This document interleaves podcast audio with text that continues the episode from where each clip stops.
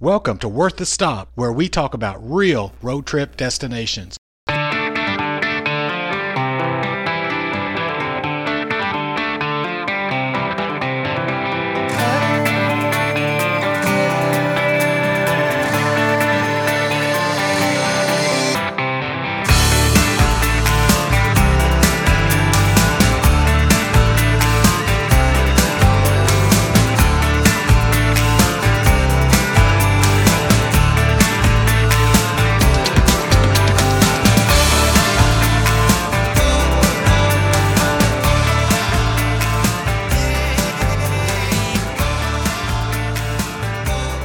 There's nothing like a great road trip, and it all moves to an even higher gear when you stumble across something that you had no idea even existed.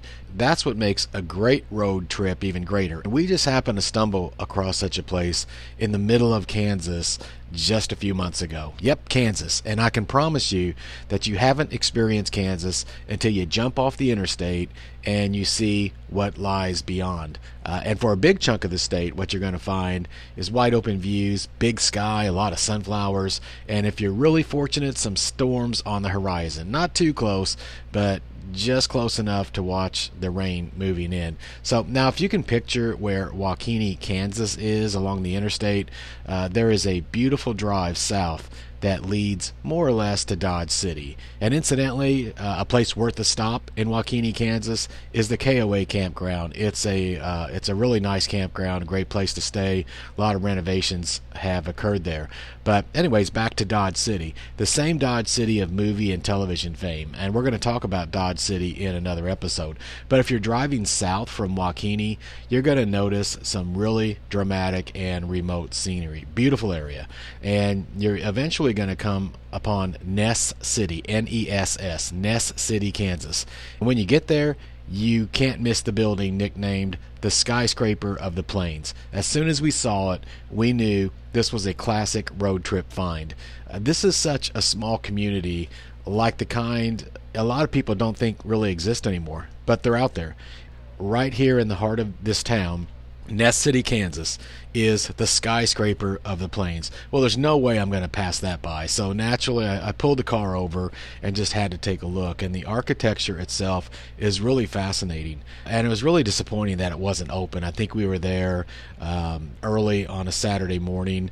Uh, so at least at that point, we didn't see uh, any access to the building. But you can look through these huge glass doors into the lobby. Really, it felt like looking back to another point in history. In fact, there's the there's this huge safe that you can see uh, because it used to be a bank lobby. And if you can imagine like old westerns and you see the the big bank vaults that are in there and everything, there actually is one of these in the lobby of this building. It's just one of those places that you want to take in as much as you can, especially when you know this is probably a place that you're never going to pass by again. Wouldn't say never, but chances are I, I, will not see Ness City again. Hope I will. Uh, but anyway, it's a great place to stop. I'm sure I brought some looks from the few vehicles that passed by as I stood on the street taking photos at different angles. Uh, just a few cars passed by. Very, yeah, very low key town. You really don't think about it, but finding a four story building like this in a place this far out of the way, it really is an unusual event. So, other than a plaque with some summary information, I had to look uh, to a website to learn more about this intriguing place. And here's what I found at the Ness County Chamber of Commerce website, and you can look this up and get a lot more information on it. But here's what it says the four story, 18,700 square foot stone building at the intersection of Main Street and Pennsylvania Avenue in Ness City, Kansas, was called upon its completion in 1890. How cool is that? Uh, well, I added that part in. But the, it was called the finest and most imposing structure west of Topeka. Built to house the Ness County Bank, founded by N.C. Merrill in 1885, it was designated by the architectural firm of Holland and Hopkins of Topeka, Kansas.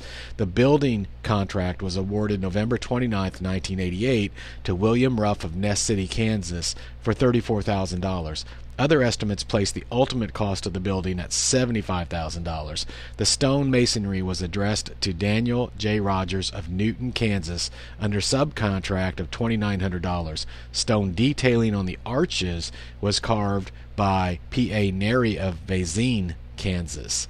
Now, just to pause there, this is one of the reasons you want to stop and just really take in the architecture of this thing. It's really, uh, it really is something that uh, very unusual. I've not seen anything like this before. Uh, continuing on with what they say, instead of sand, crushed and ground limestone were used as an aggregate for the mortar to ensure an exact match with the adjoining stone.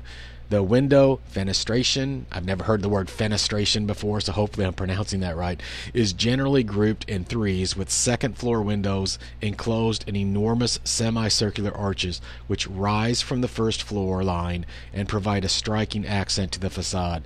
The pyramid roof structure is flanked by four cut stone spires. Tower stonework shows the fine craftsmanship of the 1880s. In October 1889, the cornice roof was installed by Eaton and Kramer. There are 30 rooms in the bank building. The building has an elevator shaft, unique for its time, four large walk-in vaults with original burglar alarms remaining in working order throughout the years. An original oil painting finished in 22 karat gold adorns the vault door in the great room and further enhances the beauty of the interior. Throughout the building, the ceilings are 13 feet high, brass doorknobs and fixtures of a sunflower design give some indication of the expensive hardware used. After the Citizens Bank was established, the iron stairway from the third floor was put in place. Jasper Walton, that's a great name, isn't it? Jasper Walton painted the woodwork on the third floor, the finished room making a courtroom any county in Kansas would be justly proud to have. In 1938, the building was sold for taxes and was purchased by R.B. Christie, a banker from Scott City, Kansas.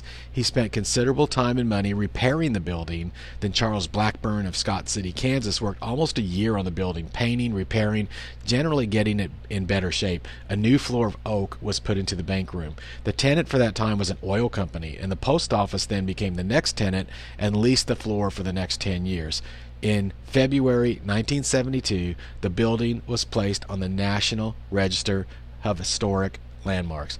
Hey, you can visit the skyscraper of the plains and learn a whole lot more take in the architecture of it. Hopefully, uh, you can be there at a time when uh, you can actually get into the building and look around at all of these beautiful things described by uh, the Chamber of Commerce. And thankfully, the local community has kept this historic building in repair. And apparently, uh, from what I'm reading online as well, it's all outlined in lights during the Christmas season. Wow, that would be something that I would absolutely love to see. I can only imagine here in the middle of flat Kansas, in this small town, you're going to see a four story building, the skyscraper of the plains, outlined in lights during the Christmas season. That sounds like a great idea for a Christmas road trip if that's something that you're up to. So, hey, there you go. Skyscraper of the Plains. It's out there, it's in the middle of Kansas, and you can't get there by interstate. But if you go, you will know that it's absolutely worth the stop. The skyscraper of the plains in Ness City, Kansas. Hey, I'm going to add one small tip onto this episode of the podcast, and that is if you're somebody who loves yard sales and rummage sales and things like that, look for them, especially on Saturday mornings in small towns, regardless of where you're at. They're a lot of fun. You can find some really unique things there. And even if you don't buy anything, you're going to see stuff that is unusual, stuff that you've never seen before, and sometimes you're going to find a really great buy. And we actually found that uh, in a town uh, just a few miles from Ness City, Kansas, a rummage sale in a small church, and found some absolutely fascinating things. Maybe more importantly than that, met some really friendly and wonderful people. So, hey, skyscraper of the plains, middle of Kansas, worth a stop. Go there.